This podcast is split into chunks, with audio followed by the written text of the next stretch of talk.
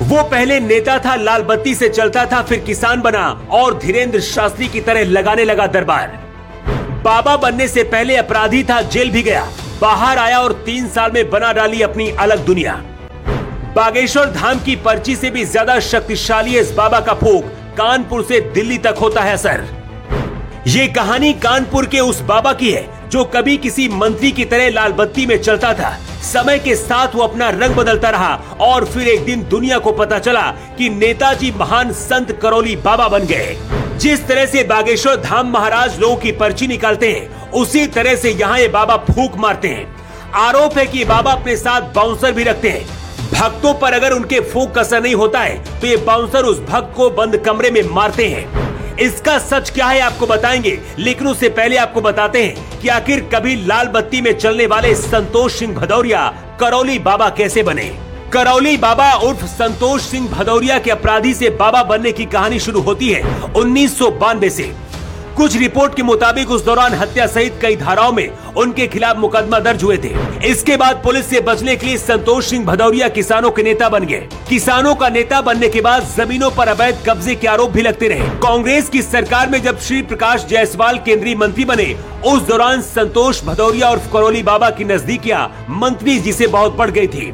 मंत्री जी से नजदीकियाँ इतनी ज़्यादा बढ़ गई थी कि कोयला निगम का चेयरमैन बनाकर उन्हें लाल बत्ती दे दी गई थी।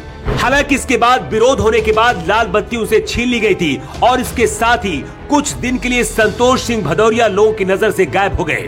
लोगों की नज़र में जब दूसरी बार आए तो बाबा करौली बनकर लौटे। कानपुर के पास एक गाँव है जिसका नाम है करौली। इस गाँव के लोगों का कहना है कि कुछ दिन पहले यहाँ पर करौली आश्रम शुरू हुआ। कामाख्या मंदिर और शनि भगवान का यहाँ पर मंदिर बना। शुरू में यहाँ पर जड़ी बूटी से इलाज होता था, लेकिन फिर बाद में तंत्र मंत्र से लोगों का इलाज होने लगा और धीरे धीरे से पॉपुलर होने लगे। पहले नेता, फिर किसान नेता रहे। संतोष सिंह भदौरिया को इस तरह से लोग करौली बाबा के नाम से जाने लगे। पंडित धीरेन्द्र शास्त्री की तरह लोगों का कल्याण करने का दावा करने वाले करौली बाबा अब मुश्किलों में फंसते दिख रहे हैं। इसकी वजह है नोएडा के एक डॉक्टर साहब, जिन्होंने बड़ा आरोप लगाकर हर किसी को चौंका दिया है। नोएडा के डॉक्टर का दावा कि जब वो करौली बाबा के दरबार में पहुँचे तो करौली बाबा के चमत्कार का उन पर असर नहीं हुआ।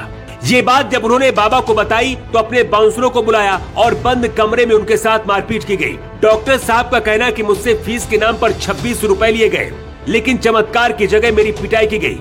डॉक्टर ने पुलिस में एफआईआर भी दर्ज करा दी है। मतलब बाबा पर जो आरोप लगे अगर वो सच साबित हुए तो बाबा को जेल भी जाना पड़ सकता है। करौली बाबा की पॉपुलरिटी बागेश्वर धाम की तरह बढ़ती जा रही है। लेकिन जब आरोप लगे हैं तो उनका इतिहास भी खंगाला जा रहा है। पहले नेता, फिर किसान नेता बने, और अब संतोष सिंह भदौरिया का करौली बाबा बनने की कहानी लोगों को हजम भी नहीं हो रही है।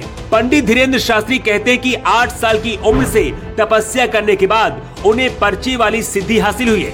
लेकिन लोग सवाल कर रहे हैं, कि आखिर नेता बनकर संतोष सिंह ने कौन सी सिद्धि हासिल कर ली, और करौली बाबा कैसे बने?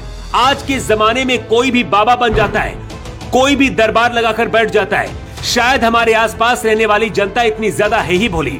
वैसे कानपुर वाले करोली बाबा को लेकर आपका क्या कहना है? अपनी राय आप कमेंट बॉक्स पर लिखकर ज़रूर दें। योग के लिए रिपोर्ट।